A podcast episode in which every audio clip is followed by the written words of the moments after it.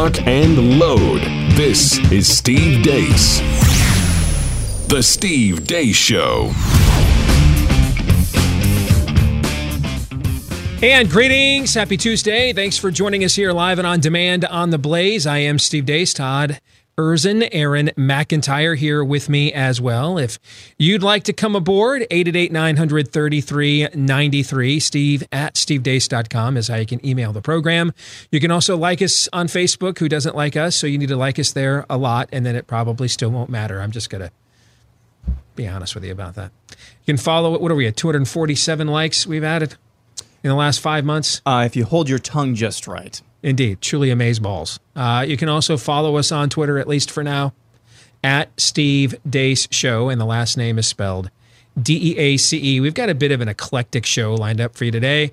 Uh, we've got Pop Culture Tuesday, where we look at the intersection between pop culture and conservatism. And with the year 2019 half over, I will be unveiling what I would rank uh, the top 10 movies I've seen so far this year, and we'll delve uh, into what they have to say about some of the themes and values we talk about on this show uh, as well. Uh, then, for fake news or not, I think this is the first time we've ever had a guest for fake news or not. But our editor, Leon Wolf, here at The Blaze, is going to be joining us. Uh, to kind of give us um, some perspectives on the Tommy Robinson story out of the UK. Many of us know him as uh, the guy who was essentially arrested for journalisming, uh, or at least doing legitimate journalism, reporting on uh, what was going on there, particularly crimes with uh, the Muslim community. But is there more to that story we haven't heard? Uh, Leon Wolf will be joining us to talk about that coming up uh, a little bit later on because it is the year of no BS. That's kind of how we roll around here. And then we're going to find out what is the secret sauce to Chick fil A? How did this company go from near bankruptcy now to a force of nature in the culture. One of their former mucky mucks, Steve Robinson, has a new book out about exactly that, and he'll be joining us a little bit later on as well. But before we get to all of that, of course, we must first begin with Aaron reminding us about what happened while we were away. What happened while we were away? Brought to you by Are You Having Fun Yet? Donald Trump doubled down on his rhetoric from over the weekend, saying, If you don't like the U.S., you can leave complaining all the time. Very simply, you can leave. You can leave right now. Come back if you want. Don't come back. It's okay too. But if you're not happy, you can leave. He also singled out Minnesota Congresswoman Ilhan Omar. I hear the way she talks about Al Qaeda. Al Qaeda has killed many Americans. She said you can hold your chest out. You can, when I think of America, huh? When I think of Al Qaeda, I can hold my chest out when she talked about the World Trade Center being knocked down. Some people, you remember the famous some people. Uh, these are people that, in my opinion, hate our country. In response, the squad, which is apparently a term we're using in politics now, of Ilhan Omar, Rashida Tlaib, Ayanna Presley and Alexandria Ocasio Cortez held a press conference where Omar was asked if she's pro Al Qaeda. I will not dignify it with an answer. Al Qaeda, you know, has He's an expert. In other news, the manifesto of the man who attempted to firebomb an Immigration and Customs Enforcement facility in Tacoma, Washington over the weekend was released. In the manifesto, the man apologizes to his quote unquote comrades for, quote, missing the rest of the revolution tells his comrades to take up arms, and rails against the so called concentration camps he says the United States is running for illegal aliens. Three of the four congresswomen involved in the aforementioned press conference were asked by the rebel media if they would condemn the Antifa bomber, and surprise, none of them did. And now learning Spanish today. Today's phrase is Welcome to America, come for the jobs, stay because Antifa firebombed your car. Bienvenido a América, ven a por los trabajos, quédate porque Antifa incendió tu auto. Also on this day in 2014, Barack Obama said this There may be some narrow circumstances uh, in which uh, there is a humanitarian or refugee status that a family might be eligible for if that were the case, it'd be better for them to be able to apply in country rather than take a very dangerous journey all the way up uh, to Texas uh, to make those same claims. Uh, but I, I think it's important to recognize that uh, that would not necessarily accommodate a large number. Moving on, let's check in on Joe Biden on the campaign trail. So I give people the option If you like your health care plan, not your employer based plan, you can keep it. He also told MSNBC He starts making fun of your age, your mental state. He starts going after you in ways that this is, I mean, I said, Come on, Donald. Come on, man. Uh, it's- uh, How many push ups you want to do here, pal? We can't bust heads like we used to, but we have our ways. Oh, yeah. Oh, you got it. One trick is to tell them stories that don't go anywhere. It's like I was in a in a parade in Independence, Missouri, and I and I always run in parades. It's the way I go back and forth. And this a a, uh, a, a fellow from uh, Independence who was a Trump supporter said, "Hey, Sleepy Joe," I said, "Come run with me, Jack. Come on, man. Come." No no no no. A woman was caught on video assaulting a pro life activist and vandalizing anti abortion displays on the campus of the University of Wisconsin Madison, and then later sat in an interview with police with a baby on her lap and bragged that others, quote, said that I'm a hero, end quote, for her premeditated actions. The famous gamer Ninja, very popular for his commentaries on the video game Fortnite, recently shared his pro life testimony. For those of you guys who don't know, I was not supposed to be born, essentially. A lot of the doctors told my mom that I had spina bifida or Down syndrome or a number of diseases and that I should be aborted. But anyways, she said no to all the doctors until she found one that was like, you know, we're gonna have this baby. And fast forward, you know, you know, nine months after that, I was born. Nothing wrong with me. My mom is a saint and an angel, and I love her to death. Imagine she listened Former Wisconsin Governor Scott Walker has been tapped to lead the conservative group Young Americans for Freedom. And finally, adventures in Chick fil A, this time in Nashville, Tennessee. Times in our lives, we all have pain, we all have sorrow. But if we are wise, we all that always tomorrow. Lean on me when you're not strong. I'll be your friend. And that's what happened while we were away. Well, there were some uh, truth bombs in that montage, and there will be some truth bombs on today's show. And we like to share uh, new ones whenever we have the opportunity. Our friends at Swiss America have a new one for you. Uh, it's called The Secret War about uh, what the next phase now in transferring us over to a cashless society with a fiat concer- currency backed by uh, essentially nothing other than uh, a weapons arsenal. What the ultimate next phase of this is, which is the the taxing, yes, of every transaction, but also the tracing and then the potential blocking of every transaction as well. That perhaps the following phase, following this one. Uh, is a social credit score right out of a Black Mirror episode, which Google is now uh, working uh, to implement into Chinese society. If you'd like to learn more about this, get the report, The Secret War, for free via Swiss America. Give them a call at 1 800 289 2646. That's 1 800 289 2646. Or find them online at SwissAmerica.com. For those of you that are subscribers to Blaze TV, uh, the overtime uh, today, we're going to discuss uh, an issue that did not reach Aaron's montage, which is the the the implosion of Beto O'Rourke. And is this is this the fastest, most stunning supernova we have ever seen in electoral politics when there wasn't a scandal, right? Um, kitty porn, um, uh, rape dungeons, Matt Lauer. I mean, is something that morally brought you down. A year ago at this time, this guy was the ultimate new hotness. He was the face of the Democrats' 2018 blue wave.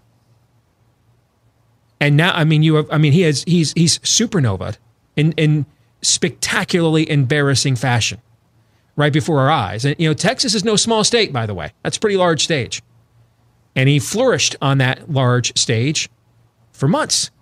He got on a national stage and imploded. We're going to discuss what that means and why for those of you that subscribe to us here on Blaze TV in the overtime later today. If you'd like to be a Blaze TV subscriber, really simple. BlazeTV.com slash DEACE, and you'll get a reduced discounted subscription using my name that will give you access not only to today's overtime, but every uh, piece of exclusive content we have yet to do or have ever done here with the entire uh, menagerie of talent we have collected here at Blaze TV. BlazeTV.com slash DEACE. Now to the rest of Aaron's montage. And I don't know if I should say this or not, but why not? No BS. Yeah, no BS. My, I, I, the initial thought I had when I watched the first third of Aaron's montage is that uh, unless there's a recession, there's no way he's going to lose. It, it just, unless there's a recession, there's just, there's no way. You know, we, we sat here 24 hours ago on this show when people were aghast at Trump stepping into the Democrats having a, a, they were attempting to have some kind of internal discipline. They were just doing it very publicly, trying to um, pipe down the squad uh, that as they were dubbed yesterday. Uh, let me just translate what that means. Okay, uh, what it means is um, these new young leftists who are being honest with the American people about where we were going to take this whole thing all these years. We just can't have them being this honest with you all about it yet because you're not you're not you might buy the undercoating, but you're not ready to buy the whole jalopy uh, of this thing called cultural Marxism yet. You're not ready to buy it yet. You can't we can't just throw it right in your face. We can show you a little egg, tease it with you know some victimology, and you know you might get a freebie here but you're not really willing to buy that. You're not going to walk into the showroom yet and buy that car. You're not there yet. You're not desensitized enough yet. You're not desperate enough yet. System hasn't collapsed enough yet.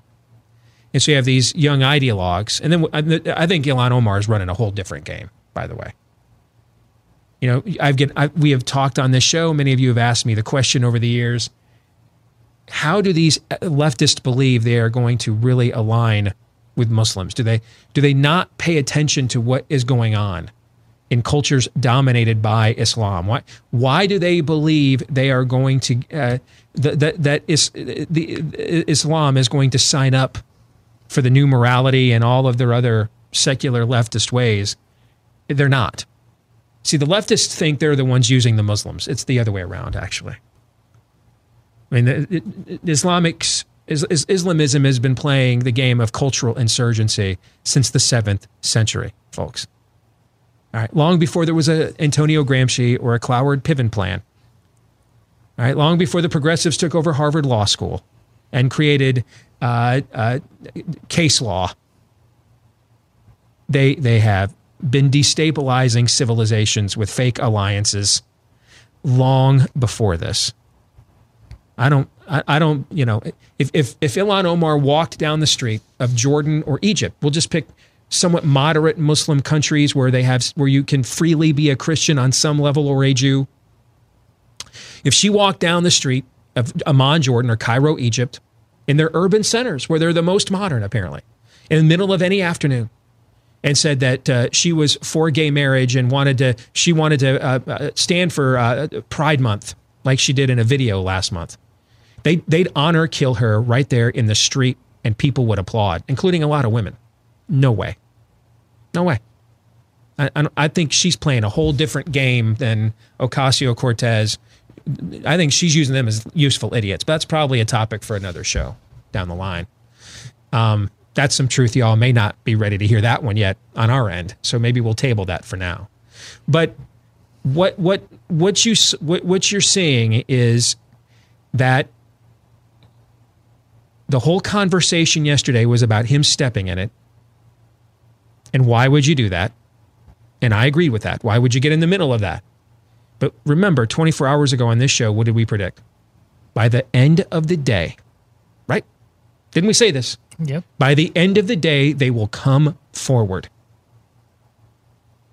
And they did in spectacular fashion.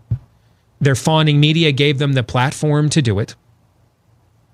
And what that ended up being yesterday was a 45 minute Trump 2020 campaign commercial. And he has all the high ground now. All of it now.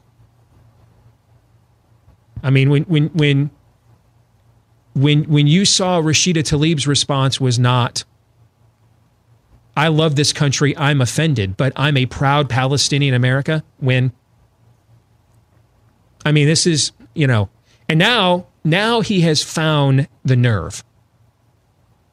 And, you know, we've been talking on this show since what, February, that if we were running a, a Trump super PAC, we'd be dropping a half million or a million in Iowa. Why? Because in Iowa, because media is cheap here, but the whole presidential process is here. So it's essentially a national ad campaign without putting 20 million into it. You'd get a lot of bang for your buck and just make these people the face of the Democratic Party and put the folks that are running for president in a very difficult position to either disassociate with those people, which then causes a fissure in their own base and they're fighting a civil war now, or they have to align with them, which then estranges them from many of the voters they could otherwise persuade. Now I believe you're going to see that they're going to go down that road now. And Trump sees this, and he's right, as an even a far more powerful NFL kneelers, because these are elected officials. These are people in the halls of government that are openly hostile to the oath of office they took, not passively breaking it in order to slowly but surely usher in a progressive utopia. These are these are Che Guevarans. And and and at this point, if there's not a recession, there's no way. I mean, I don't, I don't see how he can lose because I, I, I don't think the majority of the American people like him. I don't think the majority of the American people like people like me. But I know, that's what I think. But I know the majority of the American people don't believe that the only reason we would stop bringing in people from the Congo, which today there's a report in the Washington Examiner, the Ebola outbreak there has gone to a whole different level. And remember, about a month ago, it was the middle of June. So almost exactly a month ago, would we find a couple of dozen illegals from the Democratic Republic of Congo were seized at the at the southern border, trying to get in through our civ-like southern border. I mean, so the only reason we wouldn't allow people from a, a nation overrun by Ebola, one of the most deadly viruses ever to appear on the face of this earth, the only reason we wouldn't let them come in with an automatic asylum claim is we're racist. I, I think the majority of the American people don't like Trump. I think the majority of the American people don't like people like us. I know the majority of the American people hate being called racist because they don't want to risk importing Ebola into their country, particularly because it will be in your neighborhoods, folks. It's not going to be amongst the brownstones and the and the ivory towers where your media and political elites reside. It will be. It, it won't. It, or when they're not hanging out at Martha's Vineyard and laughing at you, of course. Um, it, it will not be where they live. It will be where you reside that this takes place. The Walmart where you shop, where you shop. The Target where you shop. The gas station that you stop at. That's where this will happen. And you sit there and go back to 2014 and you hear Barack Obama say that poverty and crime in your country is not a rationale to apply for asylum in the United States. Racist. Clearly. And I guess that makes him a racist, right? Obviously. Obviously. So whatever transpired yesterday, and you know, I know some of you believe that he set a trap. I had a good friend of mine call me yesterday, and we didn't argue because we're good friends, but we had a disagreement and discussed this on the phone yesterday. And he works, uh, does some work for the administration, so he has a more favorable view than probably me. But um, I've I finally said to him, brother, it doesn't matter if you're right that he set him a trap, or I'm right that he's just a narcissist who couldn't stand avoiding uh, being not talked or uh, you know just not being talked about the end result is always the same. Whether he is, whether this is some degree of chess or not, whether this is just random ids in motion or not, it, it, it's really an irrelevant argument. Because the game always ends. We always end up in the same center of the maze. They always come out and say, We're communists and we hate you. Regardless of what his motivations are, it, not, the only constant here and who knows, his motivations might be seven layered. Who knows? But the one, the one constant through all the years, Ray, has been they will come out and say, We're the communists. Yes, it's us. And the and the when you throw a rock into a pack of dogs, the one that yelps is the one they hit. And that's what that disastrous press conference was yesterday. absolutely disastrous. But as Aaron likes to say, can't stop, won't stop. They cannot help themselves. They are true revolutionaries. And now that he knows every time he rattles the proverbial zipper, they will come calling. I mean, I, I don't, and especially if the Talk best about they can't stop, won't stop. Yes, especially if the, the alternative is Joe Biden, who, in the midst of, of, of, of pointing out that he's still as sharp as ever, is fumbling for thoughts and then says push ups are a test of his mental capabilities. I, at this point, unless there's a recession, I, I, I don't see how he loses to these people. What are you guys' thoughts? basically the same. Um, and I, I don't know. It's anecdotal a little bit, but getting out and about and talking to some people, it's just like um, pining, pining for, uh, pining for this type of behavior to stop from from leftists. And I always tell them, of course, can't stop, won't stop. What you just said. But um, there is no doubt, I think, in a lot of people's minds that if this is the face, if the if the squad, if the squad is the face of the Democratic Party, there that can only mean good things Mhm. um, for uh, President Trump's reelect possibilities, not necessarily for the country. It's it's a terrible thing. Uh, let's let's make this. Let's draw that. uh, Let's let's put this marker down right now. The fact that we have four congresswomen who might be the face of the Democratic Party, none of which, or at least three of which, who were involved in that pro- press conference yesterday, would not just say on camera, I condemn Antifa firebombing an ICE facility. They are the face of one of the two largest political parties in the United States. That is not a good thing on any level. It might be a good thing for Donald Trump's reelection uh, uh, chances. It's not a good thing on uh, any level. And I think people en masse recognize that. Mhm. Whether or not they fall in line with uh, uh, Steve Deace or anybody on the show, or whether they're more in line with whatever.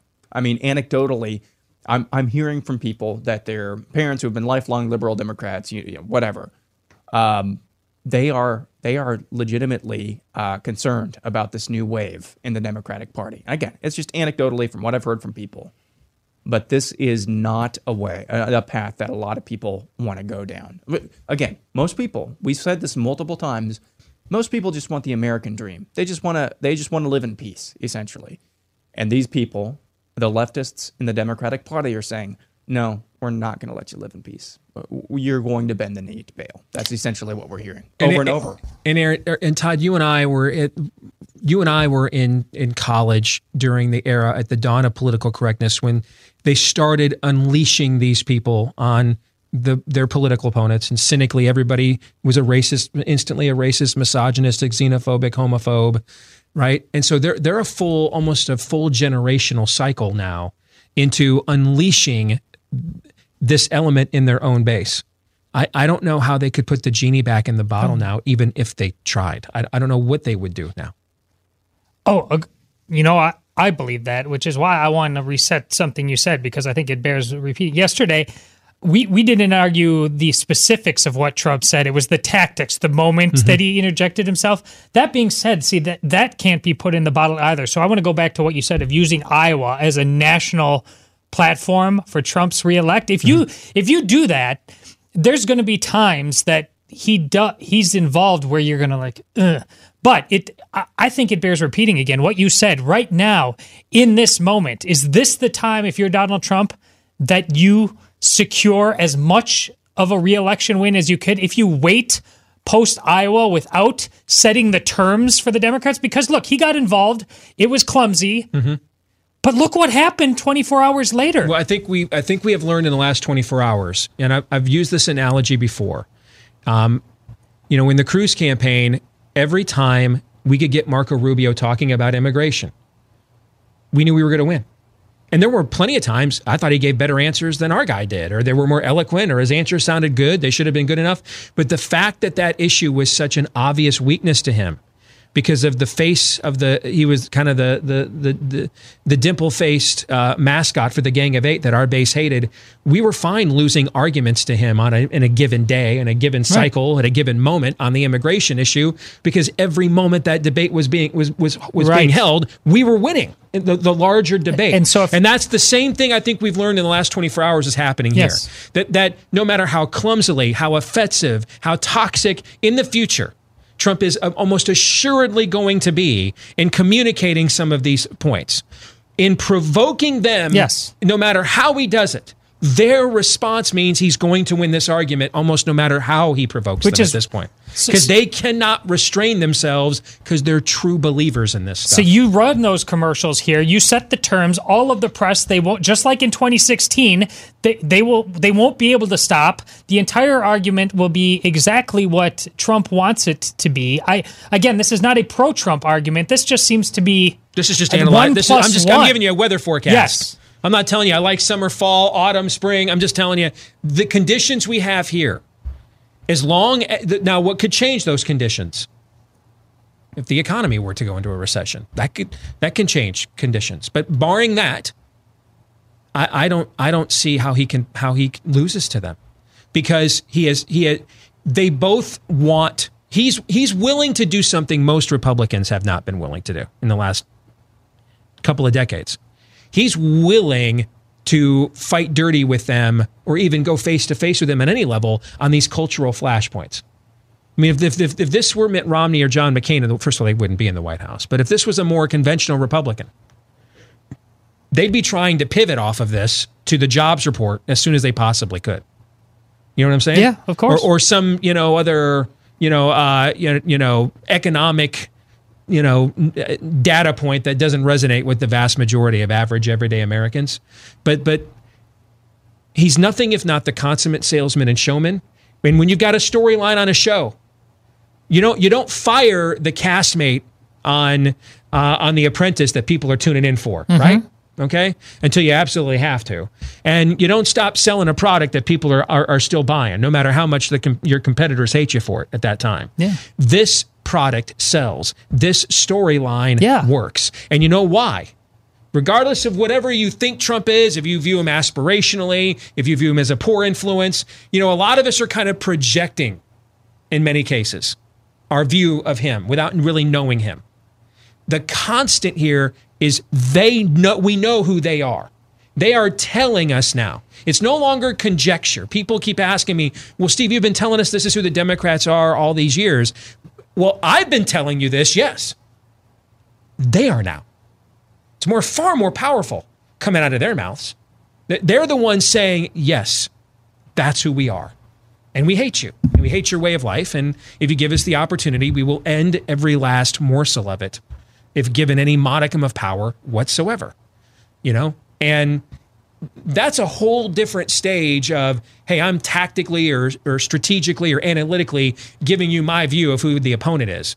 It's totally different when the opponent now starts letting you know and telling you and verbally, you know, when when when they when they when they jump out in a red unitard and a pitchfork, I that- that that takes things to a whole new game as far as I am concerned, and that's and that's now where we are at.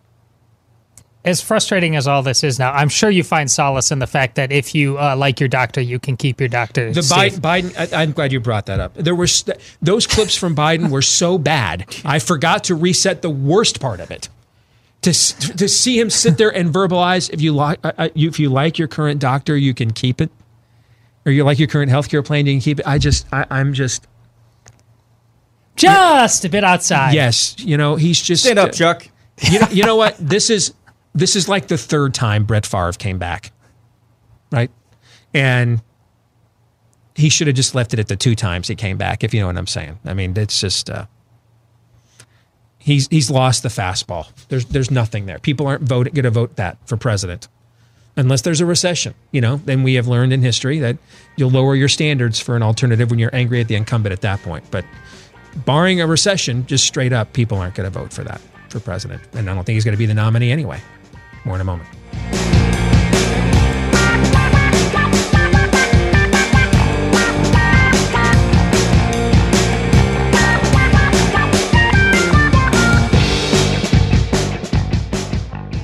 So before I started uh, working here, when I would just come on and appear uh, on uh, previous Blaze programs as a guest, and I'd hear various hosts, uh, you know, sing the praises of this product, Relief Factor, you know, you hear that stuff, and you're like, it, it, "Can it really be that good?"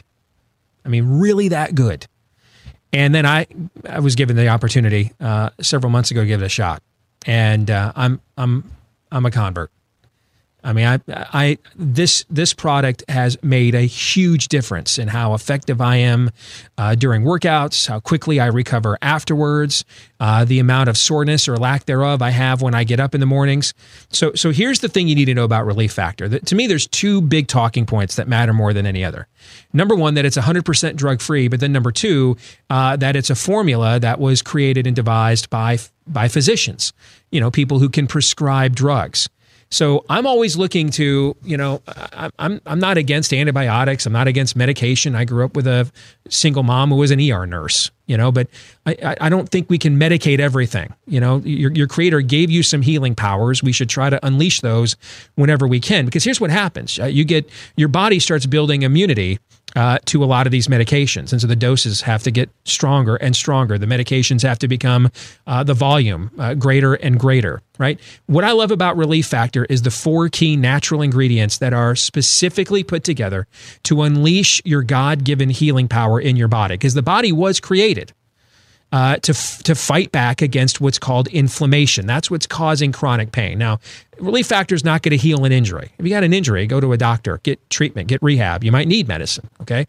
But if you've got inflammation, this is where this is where relief factor comes in. And now you can try it for a dollar a day.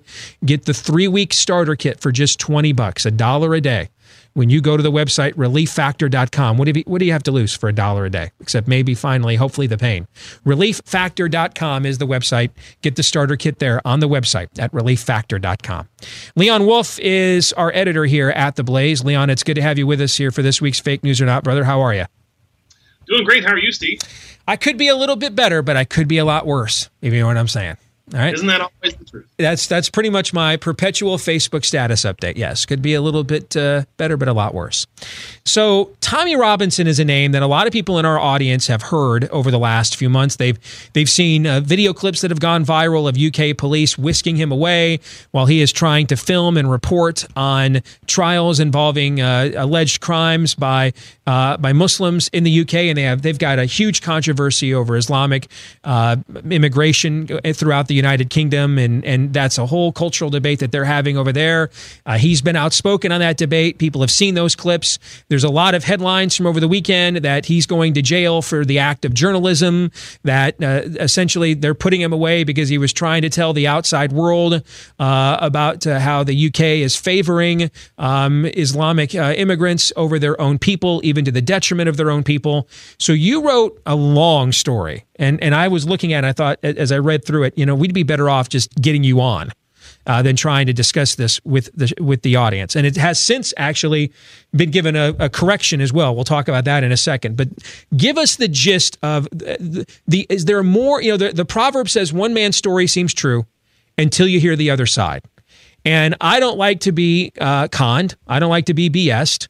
Um, and so, is is is our audience, in your view, and given the research you've done, Leon, are they being given the full the the full perspective of who Tommy Robinson really is? No, I don't think so. And, and I think the most important thing for people to understand, and I, I go into a lot of kind of Tommy's background in the story, and I'm sure we'll get to talk to that. But I think that people need to understand.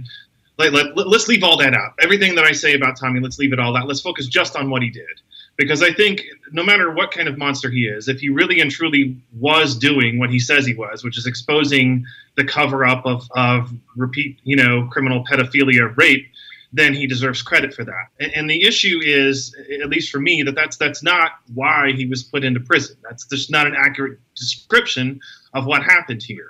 This Huddersfield grooming gang, which is the the trial that he was filming that he got in trouble for, was a group of individuals that the government, you know, admittedly, it took them longer to catch than it should have. I can't say for sure that that's because they were Muslim. I mean, after all, we have Epstein, Harvey Weinstein here in this country, who who you know got away with it for far too long as well. Sometimes you know people just get away with stuff for for far too long. Anyway, the government got off their duff. They arrested these people, they prosecuted them. There were dozens of people who ended up facing trial. I believe over four dozen at the end of the day. One of the things that's true about the criminal justice system is they don't like to try 50 people at once because if they put one innocent person in with 49 guilty people, then the innocent person could say on appeal, look, you just put me in this massive, ridiculous farce of a trial with 49 guilty people. The jury couldn't really determine whether my guy was innocent or not. And so that's some. So they broke this up into three different trials, and the the court has an interest in making sure. Uh, both in the American justice system and the British justice system, that criminal defendants are tried only on the evidence that is presented at trial, not on what they hear in the media, not on what they see on somebody's Facebook Live, uh, not, not anything like that. And if, if it gets to the point that the jury sees some of this stuff, um, then the whole the charges can be thrown out. They have to declare a mistrial. They got to start all over, cost the government, you know, hundreds of thousands or even millions of dollars to try again. And in the worst case scenario, somebody could go free. So Robinson was dinged for violating a court order um, during the, the jury deliberations on the second of the third trial. And the judge had, had set forth an order that was scheduled to be automatically lifted the day after the third and final trial was over.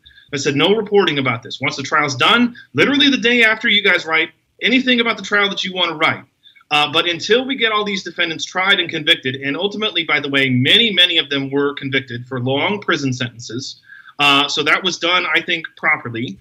Um, you know, you got, you guys can write whatever you want. Uh, he decided to go ahead and, and do it during the middle of the proceedings. And you know, look, I get the First Amendment concerns. I get that people that that strikes them as wrong, but it's a very common thing here in the United States too. I mean, how many times have you seen a news report about a high-profile trial um, and instead of getting pictures or video from inside the courtroom, you get these drawings. You know what I'm talking about? I'm mm-hmm. sure 100% mm-hmm. of the audience has seen that. Somebody goes in and has to draw it because the court very frequently says no cameras are going to be allowed. No filming is going to be allowed at this trial. We're going to try not to prejudice the jury.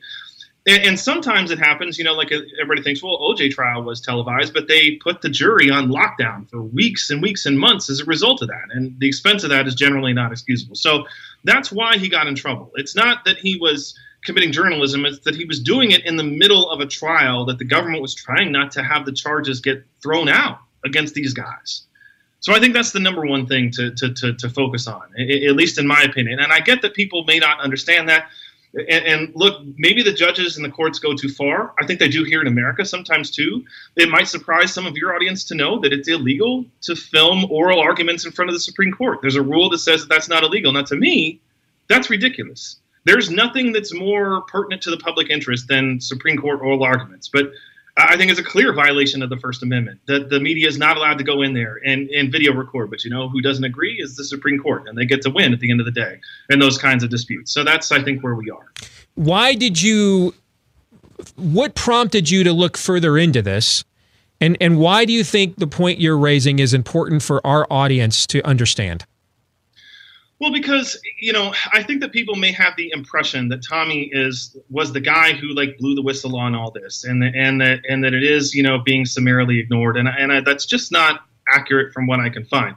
And it's difficult to piece together some of the stuff, and I mentioned it in the story because he's been banned on a lot of social media platforms, so we can't. Unfortunately, when you get banned from Twitter, you can't go back and look at somebody's old tweets; they're gone. Um, I can't find any evidence that he was that Tommy Robinson was talking about this before the media did that in fact, when these guys were arrested, uh, the local media newspaper carried a report of their arrest and named them all and, and didn't, you know, sometimes the, the media does this. They give people who are clearly Muslims these names, like if they've taken some uh, Americanized name like John Smith, they name them as that instead of their Muslim. They did not do that. To their credit, they listed these guys as clearly, uh, you know, uh, Southeast Asian origin names. I don't think that they they hit it. The BBC picked up on it a couple days later. Uh, it was being publicized. There were cops, prosecutors, victims who who were the real heroes in this case. And I think that their work almost got thrown out because Robinson was basically trying to promote himself. And, and I just didn't think that the story that was being presented of what happened to him and why was an accurate depiction of, of, of where this came from. And, and the, the more I, I researched on it, the more, you know, kind of some troubling things show up in his past. So you, the conclusion of how you research this scenario is you view him as somebody who either worst case is just trying to grandstand for publicity off of this off of this tragedy, or B um, is somebody who, uh, at best, um, is clumsily trying to report on on something, uh, despite court orders, injunctions, things of that nature uh, that he's violated. But he isn't. He was in no way, shape, or form the the whistleblower, the person who brought this uh, to the public and the authorities' attention and exposed that they were trying to hide this from the people of of the United Kingdom. You don't think there's any truth to that at all? No, and look, there, there, certainly can be some value added to say that listen the more the more attention is given to a problem like this the better. Uh, there's something to that right? The more people who pile on the better. I certainly agree. Nobody should be getting away with rape regardless of what their their uh, national origin religion or whatever is. Um, should be you know we should bring attention to this problem if it exists and it certainly appears that it does exist uh, I don't think that it's accurate to say that you know without Tommy these people would not be prosecuted anyway. I mean, look, there there are some real heroes here. That the victims in many cases were people who were in like the state you know equivalent of the foster system, very vulnerable people um, who who had the reason to believe that if they came forward they would be hurt. Uh, even killed, that their family would be, you know, have terrible things done to them. Those victims are are heroes. The, the police who went into some of these areas that are very um, you know, hostile to the, the, the cops. It's not safe for them to go. Um, they they are heroes. The prosecutors who brought these you know cases, in spite of you know fear for their life, they're heroes. And the concern is that all of those people's hard work uh, could have been undone and that that's not that's not correct and not something that that, that, that should happen uh, in, in, any case. Leon Wolf, our editor here uh, at the Blaze, is our guest for this week's Fake News or Not uh, on the Steve Deace Show. I want to go to part two of this conversation then, which is. The, since the article ran, there is a rather lengthy apology, editor's note, correction, kind of all of those things at the front of the article, too, delving where the original uh, piece you co wrote went into his past. And first of all, what prompted the correction uh, and that editor's note uh, and apology that from from the piece that was originally ran? And so, and let me just start off by reiterating my apology on air. I, genuinely feel terrible. I, I think it's pretty clear. I don't think a lot of Tommy Robinson, but I don't want to say things about him that are not true. And I just made a mistake. Um, you know, Aaron and I, as we started the story, this mistake is all mine. It's not Aaron's. Uh, Aaron know, Colen is your co-author. That's who you're referring to. Right. Yeah. Okay. This, this one was all mine. You know, as we started looking into uh, Tommy Robinson's life is fascinating. Could be talked about endlessly. It has been written about endlessly. There's just a uh, an endless mountain of data. And as I was just going back, and I don't think that this was, if you read the story, I don't think it was like a main point in the story. It's not a focus. It was just trying to explain kind of how Tommy Robinson got to the place where he is in the UK. And, and one of the first things that happens in his life of note is that he got arrested in 2005 uh, for assault against a police officer. Um, and I read, you know, the reports on that, the the original arrest reports, and at the you know, it says that there was a domestic dispute, um, and that uh, someone tried to intervene who turned out to be an off-duty police officer. I think without Robinson, I don't think Robinson knew that it was a cop because he was not in uniform. Uh, but the officer tried to intervene, and Robinson kicked him in the head. So he ultimately he got charged with uh, assault that, that caused bodily harm and assault with resisting arrest. And typically, when you see that, that means you know assault against the girlfriend and assault against the cop. Mm-hmm. Um, but that was an unwarranted leap on my part, uh, and turns out not to be. Uh, that they were both assault charges against the cop and not against the girlfriend. So I erroneously said that he was um, convicted of having assaulted his his girlfriend, and that is not true. And I, I regret having said it, and and feel terrible about it. To be 100 percent honest, whatever else whatever else Tommy Robinson may have done or, or or been associated with, I don't want to say things about him or anyone else that's not true. So that I apologize for that. Well, that that leads to my final question then, because I this is a reoccurring debate we are having on the right the last few years, and I and I've I've taken I've been on both sides of it. A few years ago, when you had the Cliven Bundy um, uh, controversy. And I wrote about, I was writing for the Washington Times at the time, and a national show had me on because I had written a column about it and and they took the position that uh, they kind of there was some evidence that Cliven the, the Bundys had some racist views and what we'd call now alt right, I guess. Um, we didn't have that term around in 2014, and and I my point was, well, I don't know a, like a darn thing uh, about the Bundy family. The, I don't know that your your private property rights go away, you know, because you thought George Wallace was cool back in the day. I mean, but on the other hand, a year ago, when the social media purge began and it started with the likes of Alex Jones, I also was concerned that the whole the reason they start with him is they wanted to make us all look like we're Alex Jones. Like the, the, it was a prompt to get us all to jump in and and link arms so they can then discredit us all. Just wait because they'll come after some credible people sooner or later, and that will be the time to you know to make a more prudent stand. But because because to me, there's a larger debate that's happening here on the right, which is when is it an absolute that we always stand up for somebody, regardless of whatever baggage they may or may not bring to the table? Uh, or do we need to be more prudent or, or because you, there's never a perfect person to rally behind either. There's always going to be somebody, uh, and and a lot of times the kinds of people that are driven to challenge systems, the kinds of people that are usually in situations like the one you described, Tommy Robinson was in. If you're a pretty flaccid, passive person, you're probably not going to be inclined inclined to challenge, uh, you know, status quos where those sorts of things are concerned.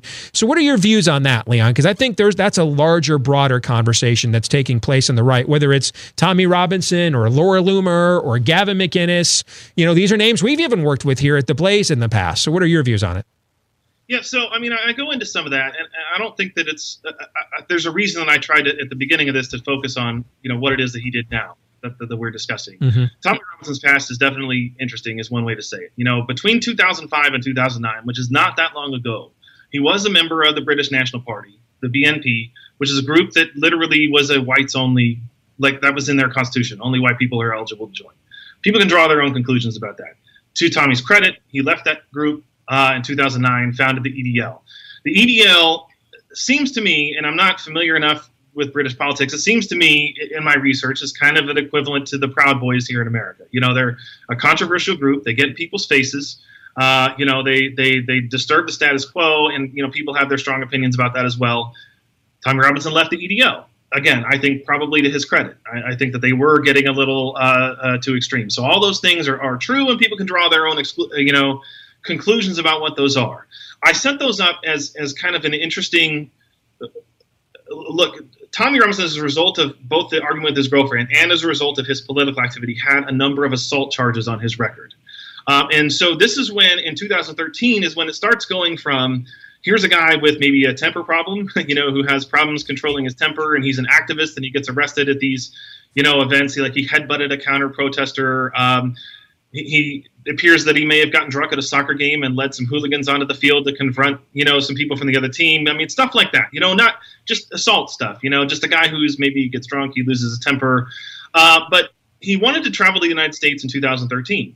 Um, and so he applied for a visa. And as you might expect for somebody who has you know four or five assault charges on their record, including at least one who's against a cop. His visa application was denied.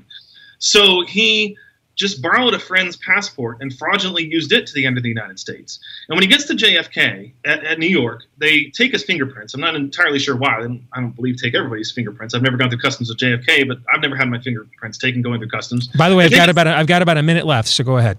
Anyway, so they take his fingerprints. They find out it, he's not the guy on the passport.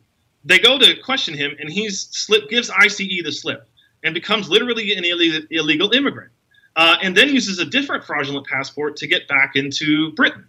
Um, and I'm just, it, amazes me that a guy who has made his hay being, you know, I'm against open borders, uh, literally did the same exact thing that we would criticize and crucify somebody coming from Mexico for. You know, somebody who has a lengthy criminal record using fraudulent documents to enter the United States. That's exactly the kind of person that we're concerned about, that we write about and talk about here every day. Hmm. You know, so I think it ought to be, uh, you know, something people look at when they're considering whether this is the guy who ought to be the poster child for this movement. Leon Wolf, our editor here at the Blaze. Leon, thank you for joining us in the conversation today, man. We appreciate it. Appreciate it. Thank you. Thank you, Steve. Thanks for having me. Give you guys a chance to comment on this a little bit uh, later on. But uh, the secret sauce of Chick fil A's success, we'll discuss that next. Stay tuned.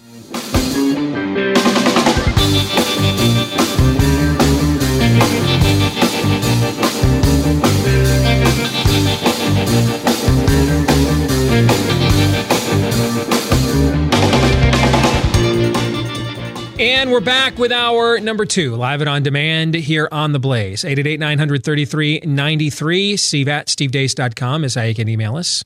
D E A C E, or like us on Facebook. Follow us on Twitter at Steve Deace Show. If you're thinking about going full bore into what right now is a pretty active real estate market, maybe you're buying a home, selling the one you have.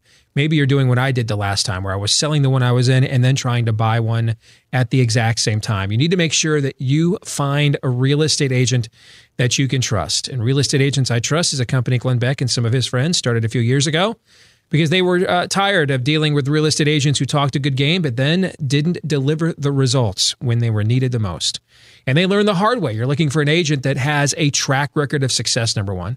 Number two, keeps up with the new technology and all the algorithms. I'm a big data guy, you know that. But uh, you also learn, if you study algorithms, that human nature trumps an algorithm. Yet, if there's an outlier out there, for example, if there's a home on your street that is being offered far less than recent sales on your street, does your agent know why? Do they know it's because maybe someone's been given a promotion they need to instantly sell that home because they're relocating, so they're desperate to get rid of it, right? Those are the outliers you're looking for to make sure that you don't spare the details. And then finally, uh, do you have to get along with this person? Is there a relationship? Because this is a very relational process working with a real estate agent. So if you don't have a rapport, if if you don't like returning their calls and they don't return yours, uh, and if their only answer is let's have another open house, then then that's not the right agent for you. If you want to find an agent that you can trust, it's as simple as going to this website, realestateagentsitrust.com. That's realestateagentsitrust.com. So in recent days our, uh, we we have featured on this show uh, impromptu uh, a cappella gatherings singing uh, "Lean on Me." We have we have uh, there's there's a there's the ad of the Chick Fil A drive-through guy that helped a kid learn how to tie his tie, right? Yep. Then then didn't like one do CPR or the Heimlich and save somebody or probably, and then jump out against like a uh, was it a snake or something? Yeah, there's a snake. There's a couple snake snakes. wranglers. Yeah. Okay. What in the Sam Hill goes into the employee training at Chick Fil A? It's like the fifth branch of the military in no this doubt. country. I mean, apparently, here's what happens if you flunk out your first day at Navy SEALs training. You go work the drive-through window at Chick Fil A for like three months just to make sure that you stay in shape for the next round of enrollment. Right? Is that what goes on? Do you think? Yeah, they'll get you back on your feet. So Steve Robinson is is one of the former uh, uh, mucky mucks over there at Chick Fil A, and and he joins us now. He's got a new book out, Covert Cows and Chick Fil A. How faith, cows, and chicken built an iconic brand, and also taught people how to be total badasses. Apparently, uh, so Steve joins us here on the Blaze. Steve, good to have you with us, man. How are you? Yeah, I'm great. I don't think I'd describe them quite that way, but you're you're you're onto the idea. So what, what what do you guys when you were there? How did you? I mean, you, do you? I, I know you train your employees. Say, be ready for everything. But snake wrangling, tie tying. I mean, are you guys you, you know doing family counseling as they wait you know for their waffle fries? I mean, what don't you guys do over there? well, Steve, it's actually not that complicated. Um, and it's not a lot of processes. It actually starts with who you attract to the business. Uh, Truett Cathy, who was the founder of Chick Fil A, uh, when he started the business, he designed an independent operator contract, concept where every restaurant is operated and led by a freelance independent contractor. Uh, Chick-fil-A makes all the investment, but the operator is accountable for the for the performance of the brand, the performance of the stores, recruiting, developing, and training team members. And he literally wanted leaders in every restaurant who could solve problems, take care of the customers, so his phone wouldn't be ringing. And um, so, what you experience in Chick fil A restaurants is really a function of the on site leader who's completely and totally committed to the performance of that restaurant and the experience every guest has. Now, the culture of Chick fil A, which emanated from Truett, is one of, of uh, quite frankly, is one of grace, gratitude. He was a very grateful man. he wanted a business that would create a platform for, for people to be served and a platform that would give people within Chick fil A an opportunity to thrive. And because of that kind of cultural value set and the operator agreement when they merge, uh, you have an environment where team members are, are attracted to an independent contractor who's not going anywhere. They're fully vested in that store, that community, the team members are their members; they're not members of the, the corporation. Um, and so the operator has a built-in incentive to attract and keep every customer, to attract and keep great employees, and to create experiences that do both. And so that's that's what happens. You you attract a great leader, and quality attracts quality, and they in turn attract great team members into their restaurants. And then yes, we have we not only have standards for two pickles on every sandwich, we Chick Fil A has standards for hospitality and behaviors that are expected, and there are training programs for those. There are measurement programs for those. But at the end of the day, it's really a function of that embedded leader um, at every Chick fil A store. And I, I, like to say, quite frankly, Truett figured out how to recreate himself. There are hmm. over 2,000 of those operators out there now, but they all understood and they all understand what was important to the founder. They all understand the corporate purpose of Chick fil A, which is to glorify God and have a positive influence on those who come in contact with Chick fil A and and giving that cultural context and understanding what's important to the, the, the man who gave them that opportunity. Um, on, on, the whole, and I mean 99, 99.5% of the time, they live it out and their team members live it out. And it's a beautiful thing to watch, quite frankly. It, it's, it's classic uh, economic freedom uh, empowered through over 2,000 entrepreneurs.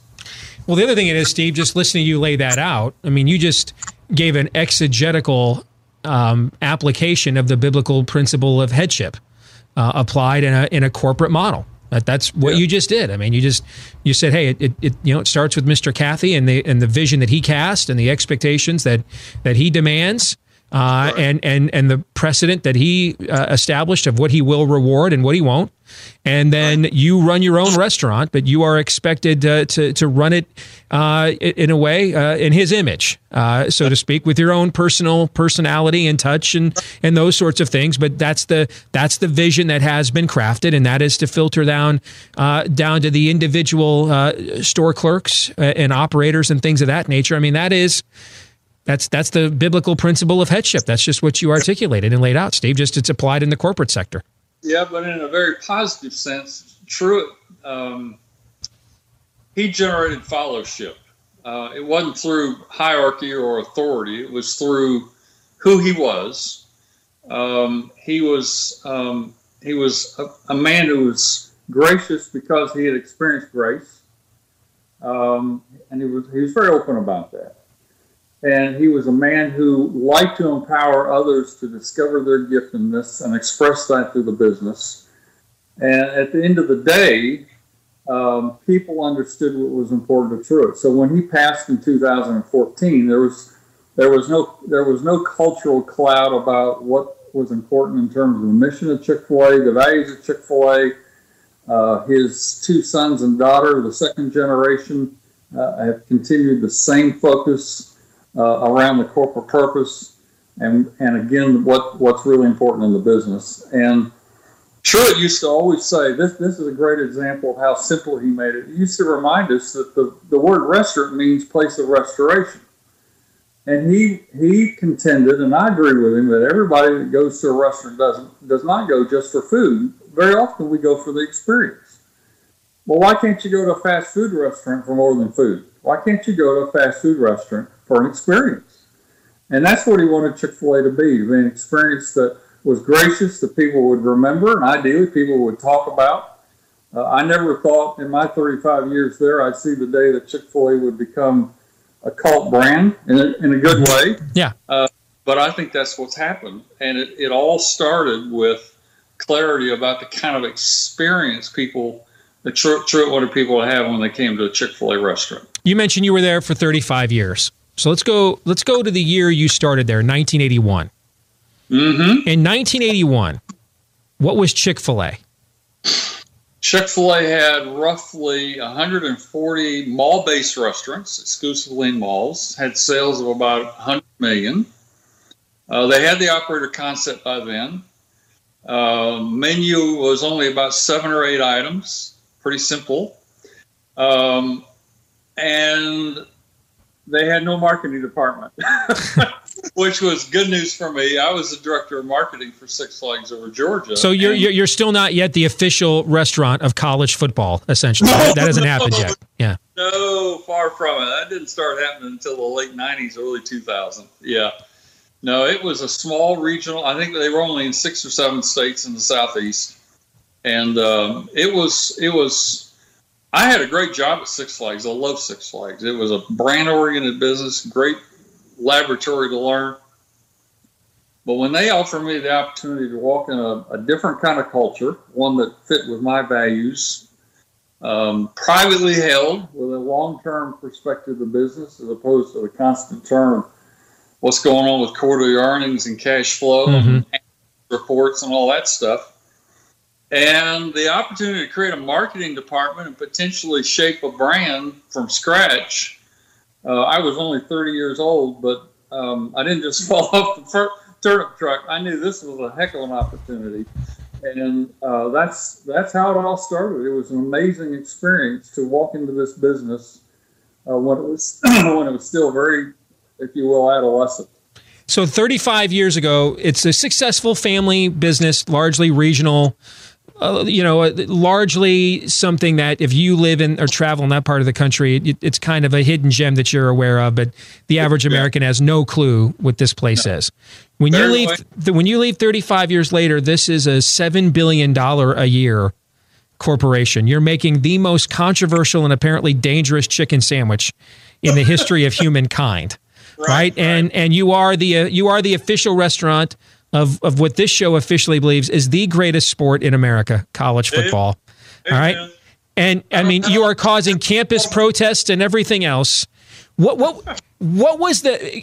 Because you know we have a we got a vast audience here, people all over the country some of them are, are, entrepreneurs, business owners, people that would love to be the the nice little regional secret that Chick Fil A was 35 years ago, let alone the force of nature it is today.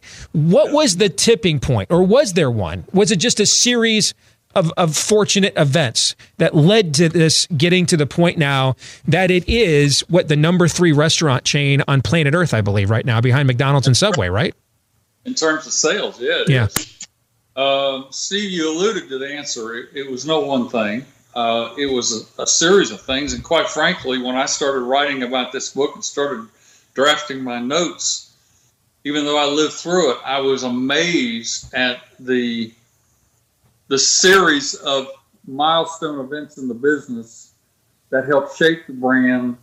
Uh, the way, quite frankly, the way God led uh, Truett and our executive committee to to make decisions and the kind of decisions we made and and the the business changing, life changing implications of those decisions.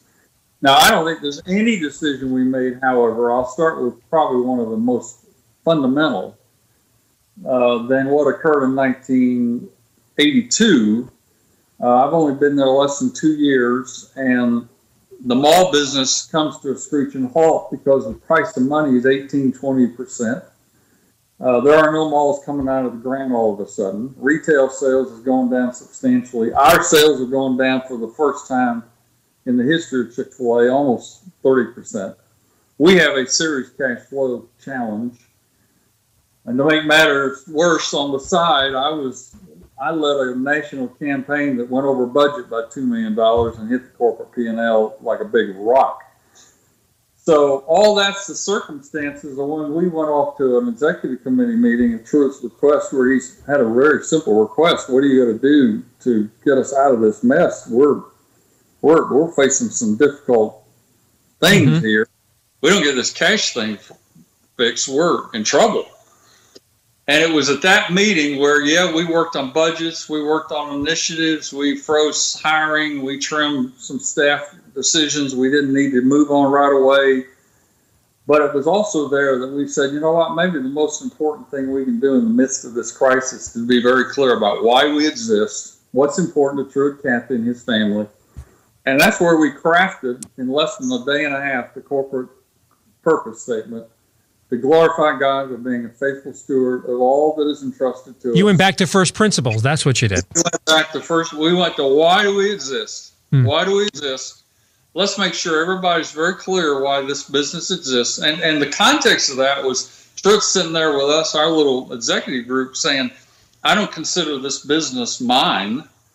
I consider this a gift from God. I've had my ups and downs in life, my ups and downs in business, and trust me, he had. He had he had health issues. He had a restaurant that burned. He he'd had challenges.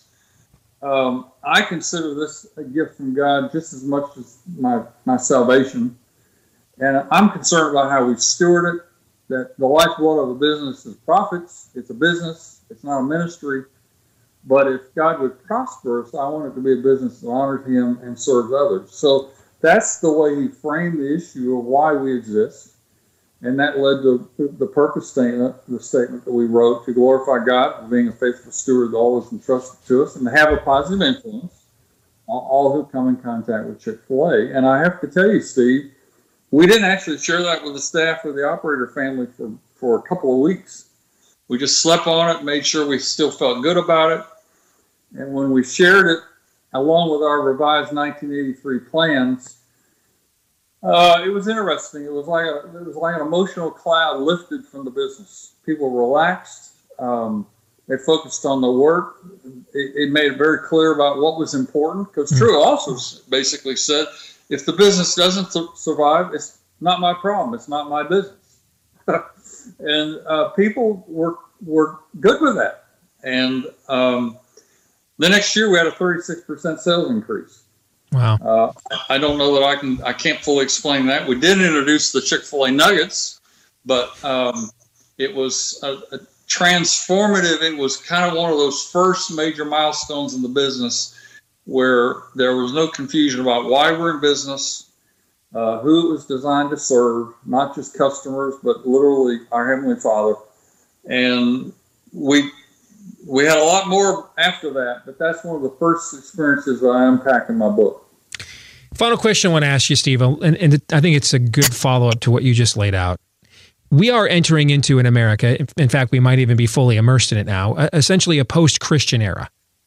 Mm-hmm. And and believers, you know, this is the the only nation really in the history of the church who which was founded by directly by people and ideals either associated with or inspired by Christianity.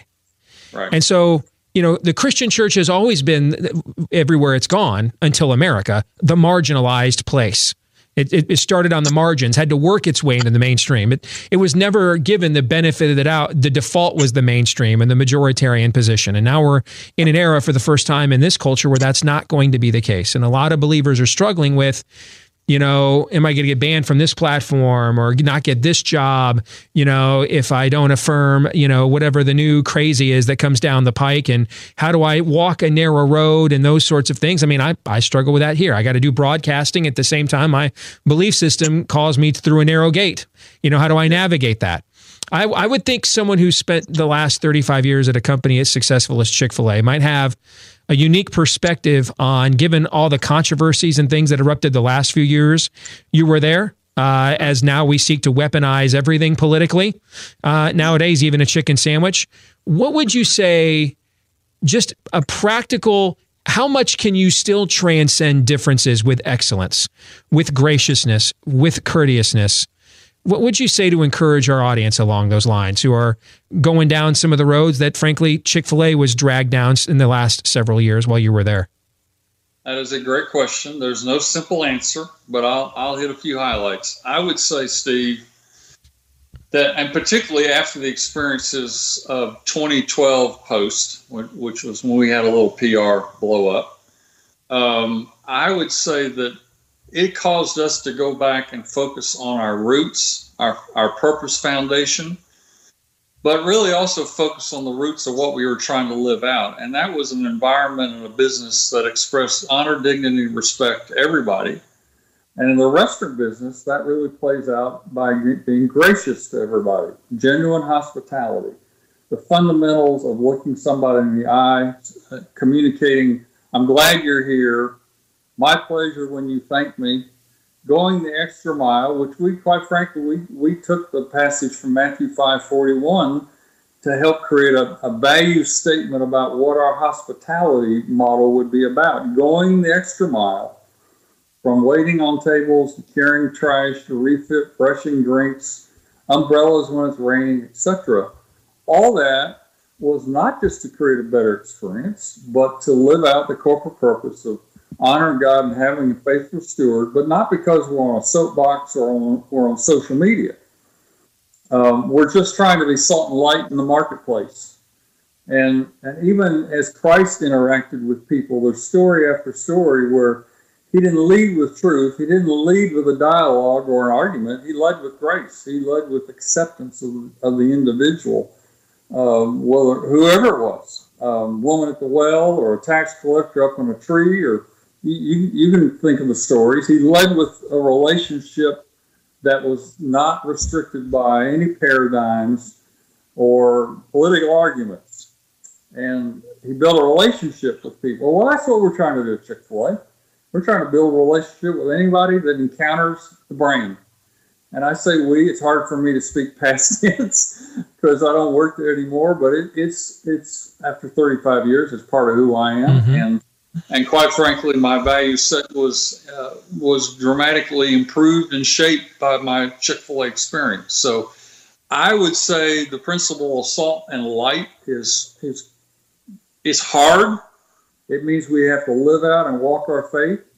I don't think anybody is going to win an argument on any of these issues, um, but you might convince somebody that you're genuine and you're sincere in what you believe because they see how you live and how you treat them. Um, so that that would be my pass at your question. Mm. Steve Robinson, uh, former CMO at Chick fil A, Covert Cows and Chick fil A, how Faith Cows and Chicken built an iconic brand. And uh, uh, Steve, I, I thank you for coming on, but uh, I've earned this interview. The amount of coin my family has dropped at your restaurant. My oldest daughter, this is like you're one of the four food groups. Okay. So, uh, frankly, you ought to be thanking me. I, I, helped pave the way for at least some semblance of your retirement, my friend. Yeah. Well, I'm on a pension program now. So please. God bless you, man. Thanks for joining us today on The Blaze. Take care. All right. Thank, thank you, Steve. It was a privilege. Take all care. Right. Privilege to have you with us, too. Take care. Um, any quick thoughts on that conversation we just had with Steve Robinson before we go back to the conversation we had with Leon Wolf a little while ago? Well, that spicy chicken sandwich, in and of itself, it, it's a microcosm of everything he said. I like spicy food. Mm-hmm. And before I had that first time, like, okay, every fast food, they have their spicy chicken sandwich and it's got some black pepper. Uh, and, you know, they're not trying to burn your mouth off, but it's a legit yeah, spicy. And it never once, I mean, it's never flawed. I keep going back to it. It's almost like I go back to I love it, but I keep waiting for the you know th- that that chicken that was just kind of weak sauce. It never happens. I have you had the peach shake there yet? You're, that's me, man. You're asking. Yeah, you're not the sweet tooth yeah. guy. The peach shake there is really good, by the way. And somebody dissed the waffle fries. I think they're the best fries. I, I, I almost I, those are fighting words to me. Yeah, what are you talking I think, about? I think they are the best fries in all of fast food. Are the waffle fries at Chick Fil A? They're my number one. They're outstanding. I appreciated the. Uh, this is one thing that stood out to me. Uh, he said, "We're a business. We're not a ministry, so we got to make money." Now, I'm not trying to throw shade at ministries. I'm sure there there are some ministries that probably shouldn't exist because I, I think a lot of ministries probably are are ministries uh, basically. But it was very uh, it was very eye opening though throughout the enti- course of the entire uh, interview. It's very clear Chick Fil A has a mission, mm-hmm. but they're just not a minute. They're they're carrying it out through the business world. And this is the conversation we've tried to have multiple times. Tried the conversation that uh, Tucker Carlson has tried to create multiple times uh, here in the last few months. Is that the people like the Dan Cathys of the world and the Steve Robinsons of the world, who see their business as a mission, they they are not there. Uh, capitalism that that what we just witnessed, what we just witnessed was capitalism with virtue. Yeah, I think that's I think that is the undercurrent and that virtue comes from their deep seated beliefs in a Judeo Christian worldview. It's fascinating. It's almost like there's some sort of natural law and some sort of, I don't know, by the book principles that they're doing all this through. Yeah. And if you did them too, then maybe you might be as successful. I don't know. Uh, the, the, what stuck out to me the most is when he said they felt like they were losing their way and they were at an existential breaking point. And what did they do? They went back to first principles. What did we do on this show after so many people, us included, were bewildered by what they witnessed in 2016? We spent the whole next year in 2017 doing what? Going back to first principles. What is conservatism? What is it? What who, what is it we're trying to conserve? What does the term even mean? Right? And I think right now we're looking for all these new methods and new approaches and everything else. And it's it's it's because we've we've turned our back on the old magic. That's that's why we're here. And I, I thought that was very profound when he said, you know, we before we'd made anything else, we just got together in a meeting and we just, you know, what is the mission? What, what, what what's our first principle? What's our reason for being?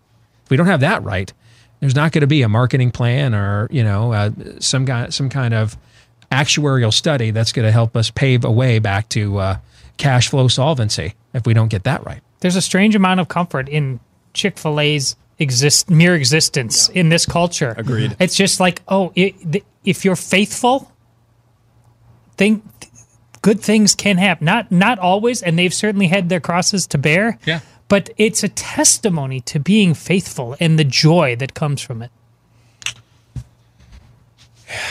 And I think the focus on excellence, we're going to have to focus on that now. Not that we weren't before, but it, it's going to have to be a laser like focus in your line of work, where you serve. And what Chick fil A has done is, is have they've, they've pointed out the true paradox of Christianity to the unbeliever, which is the things about my belief system you find the most offensive are what cause me to treat you in the way that you find the most merciful and charming and rewarding at the same time. Right? There's this, the, what the world wants to do is they want to separate the grace and the mercy from the truth and the law. And what did, what did you hear uh, Steve say there? Hey, we had to go back to first principles, meaning we were kind of outside the law.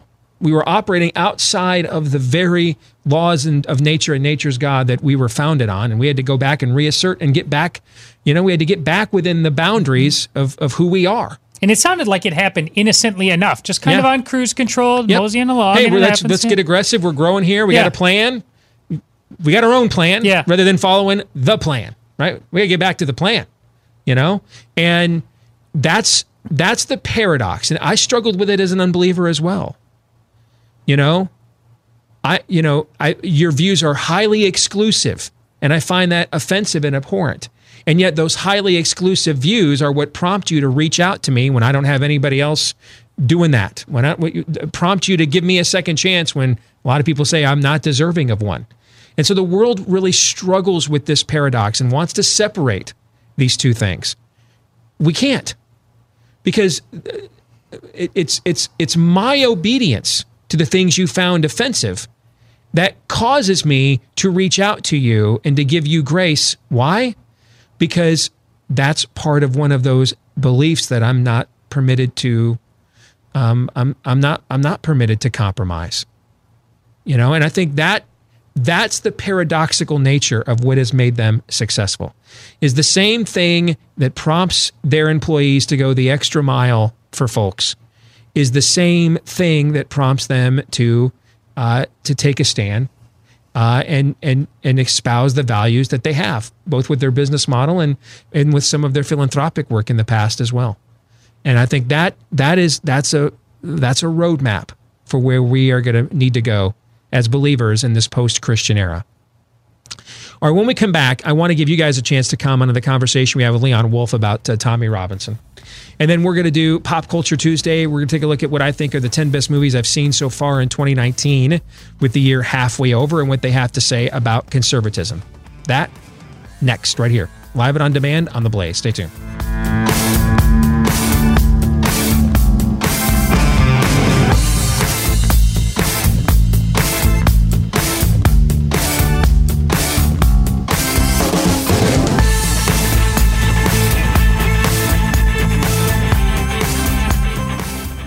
So you may have hit a wall with your effort to get healthier, to lose weight, uh, get back into fighting shape, if you will. And it, it could be you're you're doing what you're supposed to be doing uh, from an activity standpoint. You're trying to limit though what you eat, but you're struggling. The cravings, maybe you know you're not. uh, You, you think you're eating uh, the right amount for servings, but then you're too hungry afterwards, and you have to eat more. This is where Riduzone uh, comes in. Riduzone is not loaded with chemicals or caffeine. It's not any kind of stimulant.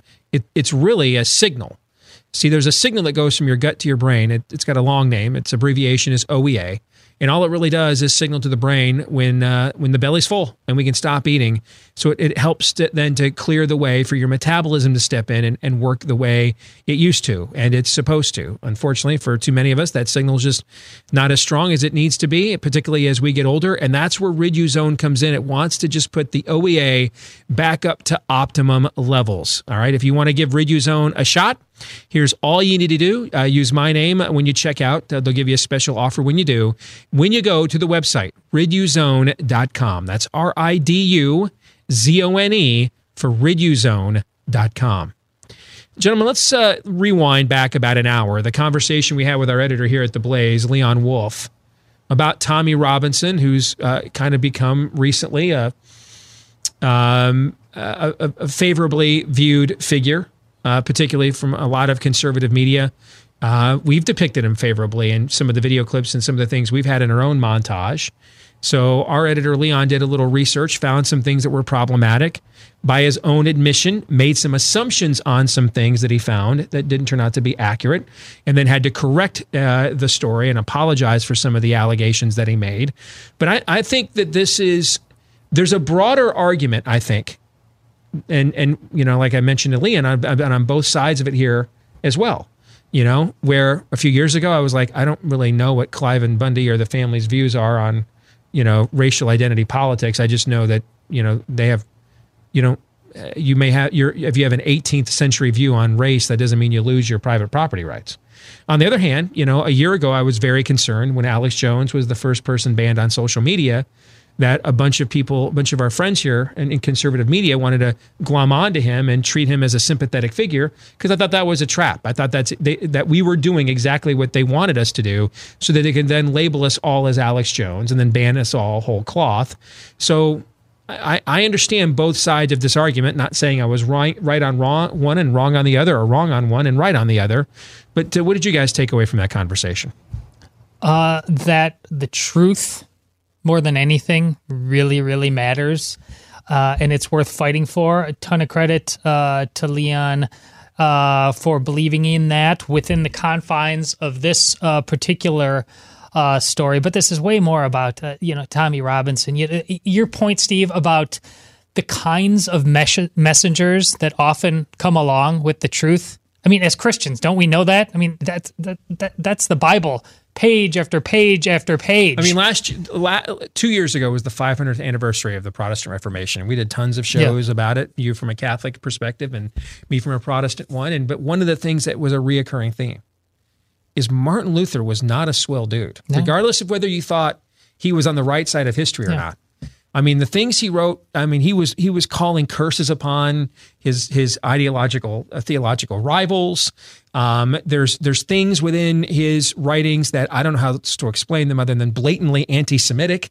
Okay, so um, there's no question, even if you disagree with the side of the theological divide he was on, that the the Reformation he ushered in was hugely influential and, and largely beneficial to Western civilization in many ways.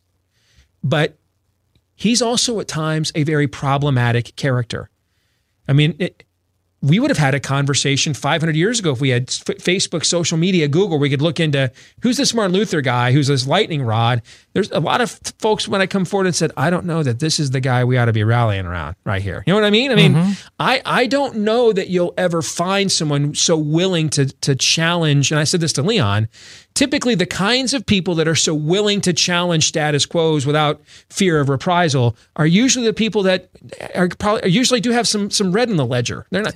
You're not always going to find the choir Yeah. boys or the ones that are like, you know what, I- I'm just not comfortable with how things are right now, so let me do something about it. Sometimes that happens. Often it doesn't. And so, in, in, in conversations that are existentially worth fighting for, which we have more and more of these days, it's not it's not the most important time in human history, but it's an important time, and they've all been around having very honest conversations that make you uncomfortable, which is why the yesterday and the weekend was so frustrating for me. It the, the conversation about what Trump said wasn't remotely honest at any turn. And we were talking about this a little off there. It's I I I hate it with the viscerally that that the term racism has been abused to such a point that it almost has no meaning. You cannot bandy it about like no matter what you think about Donald Trump, it is fraudulent to be such a respecter of persons. Mm-hmm. That you will take any notion of truth and bend it and twist it into a clownhouse mirror so you get the effect you want. Leon's conversation about one particular man is a reminder of how it's important to point out the fact that he had feet on clay, feet of clay. And he said the reason it's important to be honest about that is so hopefully the good that did or did not come out of that can still survive the light of day. Does it? Is all the good that is done in the world meant to sink to the bottom of the pit mm-hmm. because it is found out by men of feet of clay who either fell before finding out and we found it out that later or fall later on. That's not a way any of us uh, can live. And it's not a legacy we should hand on to our children. So I just, uh, humility was shown uh, by Leon. That's something we always need to see. But there's truth that goes way beyond the, the quite frankly, the particulars of the story are at the bottom of the lessons to be learned. What'd you think, Aaron, listening to that? A couple of uh, thoughts at the forefront. I mean, we often say on the show, uh, movements need their contrarians, and so contrarian thought should always be taken um, seriously, but with a grain of salt. And so, a couple of uh, a couple of different fronts on that: the integrity of of Leon and his co-author, whose name is ex- escaping me right now, of writing this. Uh, that's that. Aaron know, that Colen, I think was Aaron his name. Colen, yeah. yeah uh, that takes uh, quite a bit of integrity and uh, maybe a little bit of um, courage as well to write that. And then a couple, uh, and then the other front of integrity is Leon's uh, apology for misconstruing a, a, couple of things in that story as well. So both of those things together, I, I think there is some some integrity there that needs to be commended, uh, regardless of if you agree or disagree. What this story indicates as well, especially, I, I'm especially when it happens on the other side of the ocean, where the culture is, you know, it's still part of Western civilization. The culture is a little bit different. And so we, I think, are more apt and more prone, and it could even be regional here, it, it, domestically. I think we are more apt and more prone to believe the fantastic when it's not happening within 100 miles of us. You know what I'm saying? Mm-hmm. It is more easy to believe that something terrible is going on as long as it's over there because that's in a foreign, distant, far land. That's not acceptable if we are to be seekers of truth. We have to test everything. We really do. And it's so difficult in this age where you really don't know who your friends are, who your foes are. It's the number one reason I think why uh, politicians all politicians develop cults is because people want to know they're on your side or you're on their side because then they can feel safe because mm-hmm. the world is a scary place. This is part and parcel to that. Stories like this, it's we wanted Tommy Robinson to be on our side because that seems scary, and we wanted to be with him. We wanted him to be on our side because it felt like he was the one that was st- standing up and sticking, uh, sticking it to the government. Now we know that that's not really the truth, and now we know that this guy's got, uh, let's say, a checkered history, uh, to, to put it very mildly as well. And so all of this goes together to say we have to know who we are first before we start assigning anything to anyone, whether it's motivations, whether it's um, whether it's uh, hero status, whether it's messiah status, whether it's villain status. We cannot uh, we cannot afford to go out into the world and try to find truth and try to be discriminating and I mean that in the way it was uh, originally intended. The, sure. The, word discriminate. Meaning with, with, with discernment. Yes, discernment. Yeah. Um, we cannot do that if we don't first know who we are. Because if we do not know who we are, uh, we are going to be willing to fall for and believe in anything. And I think this story is an illustration of that. So I'm going to call an audible here. We're going to table Pop Culture Tuesday for this week because I think we're having a a very important conversation, both on a professional level for us working in this medium, but then for all of you that are watching and listening that are consumers of this as well, because because we're consumers of it too. I don't consume as much of it in my free time as I used to um, since I started working here full time because I don't want to be consumed by it. But we're consumers of it on some level, like all of you are as well. And and so we're all facing the same challenge. And and that challenge I think kind of comes down to the to this point. And you guys tell me what you think. If you agree, disagree, want to add to it, amend it in any way, or take away. The, the challenge is that it is true. And let's just stick with Tommy Robinson because that's the name du jour we're talking about right now. It's absolutely true that whatever or whomever Tommy Robinson was associated with of a nefarious, problematic background in, in recent history, whatever he may or may not have done of a problematic background uh, in or problematic nature in recent history doesn't change one iota of whether there's a serious problem with unfettered Islamic immigration in the United Kingdom. that, that issue doesn't rise and fall on the integrity of Tommy Robinson, right? Yes. There's no question about that. You know, I just I just mentioned some of Luther's problematics uh, he once famously said to some of his seminary students that uh, he supposes that if the Lord could speak out of the back ass of a donkey, he could speak even through the likes of him. Okay? But it is also, though, true that if some of these things involving Tommy Robinson and these past associations and these past allegations have are accurate, if you use him as your proxy to bring the truth of this matter to the public, you do make it easier for the status quo, uh, for the Overton window to slam shut and say, I mean, this guy's a freak show. He's a conspiracy theorist. He's an alt-righter, right? Okay. So, how we navigate that, that's why I, I mentioned to Leon, I've been on both sides of this. I've, I've been the guy who said I, I don't think it really matters if Clive Cliven Bundy's a racist because private, you know, if uh, private property rights are kind of an absolute, you know, people can change their minds on race and evolve. Your your the right to your pro- property is unalienable. But I've also been the guy warning about linking arms with the likes of Alex Jones at the same time. I, I don't know that there's a blueprint for this. If someone has one, share it with me. I think to be absolutist on this in either scenario opens you up um, uh, it, it, it, to being caught with your knickers down or to willfully blinding yourself to some of the things in society that need to be confronted at the same time. And and so I, I kind of think we got to negotiate this on a case by case basis because both of those things are simultaneously true. What do you guys think? Well, you, you just described uh, kind of what you say about modern day foreign policy, mm-hmm. case by case basis. And listen, this is beyond theoretical to us. We, we, tell you all the time that we don't have much in the way of uh, sh- official show prep here. I mean, we, we're we talk uh, back and forth uh, before the show, after the show about stuff, but that's it's just talking.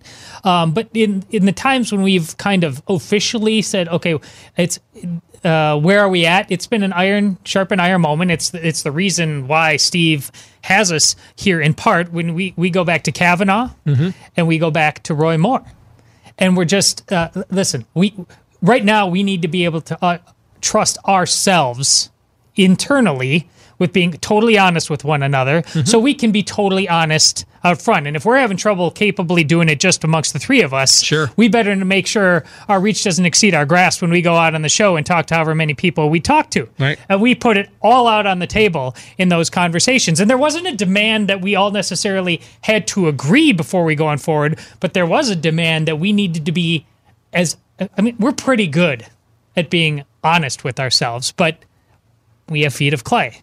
And in those moments, we needed to make sure we were being real honest with ourselves. So I think on that case by case basis, you need to make sure that you have the people in your life that you go to. I mean, we also do this for a living because we're also pretty confident in our take on things. Mm-hmm. But you, okay, I got to admit, I'm I'm feeling maybe 50-50 at best on this. What, what, you got? Tell me. Give me your best shot.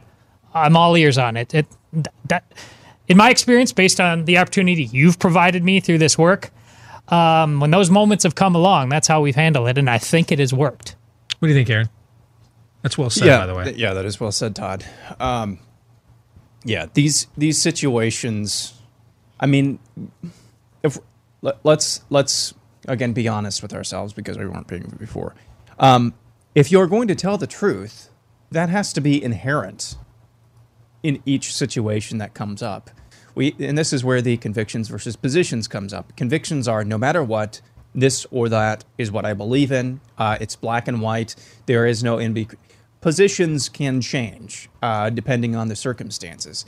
If you are going to, um, if, you are going to use discernment, um, how how do you use discernment if you're not taking things on a case by case basis?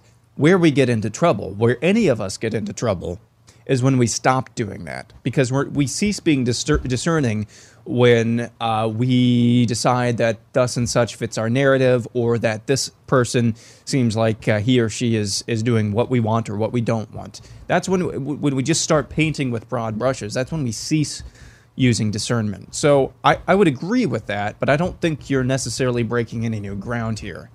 Because if we are going to truly be people of discernment, if we're truly going to be classically discriminating people, then that is what we have to do on on every single level. And we're not go we're never going to be perfect at it uh, because we're human. Um, and and you know from day to day we will do our best, but I don't really think you're breaking a whole lot of new ground by saying that. I'm not trying to poop all over what you just said, but that's I mean that that's what we that's what we try to do, and that's what it, uh, that's what our audience tries to do. That's why I think they come to us. Here's well. where it is new ground, though. The technology makes it available that a Tommy Robinson couldn't be couldn't do this five years ago, 10 years ago, 15, 20 years ago, 20 years ago. The dynamic is true that that's we're not breaking new ground. This has always been a challenge for any movement, but the technology makes it immediately available for somebody to be a, for a grifter to grift and, and get rewarded as a hero for it while they're grifting, or for a hero who previously couldn't get an audience to come forward and and and show not all heroes wear capes. That's the difference. The technological environment, not to mention the the the the wise skepticism of mainstream media outlets has people looking for, you know, off the beaten path for alternative sources which is wise, but it also opens us up to another layer of vulnerability that we weren't vulnerable to when we just sat around waiting for Walter Cronkite to tell us what to think over dinner every night. Well, quickly, I got 30 seconds. Ironically, your Reformation analogy works for that too, because putting the Bible in everybody's hand yeah. works good sometimes, not so much other And times. that, you turn on TBN, it's good sometimes, not so good most Yeah, of the time. Yeah, there's some truth to that too. Hey, if you watched, uh, if you turned on the TV and watched a recent episode of 60 Minutes, then you saw uh, the, the FBI's former head of cyber crimes on there warning about a new crime wave sweeping the nation. It's called home title fraud. It's the most valuable investment most Americans will ever have, and now it's more vulnerable than it ever has been before because our home titles, uh, the, the the deeds, the mortgage notes, all of these things are now kept online in databases that can be hacked by scammers, who then forge their names onto your paperwork borrow against your your your equity using that equity as collateral and then stick you with the payments maybe even a foreclosure notice. Don't let that happen to you especially when for pennies a day home title lock will make sure that it does not. If you want to learn more or find out if your home's title has already been tampered with or targeted go to the website for a free title scan and report at hometitlelock.com that's hometitlelock.com. All right. We're going to stick around and tape a little something extra for subscribers. The supernova, known as Beto O'Rourke, one of the most stunning falls we have, re- we have ever witnessed in American electoral politics. Why did it happen? For the rest of you, we'll see you tomorrow. Until then, John 317.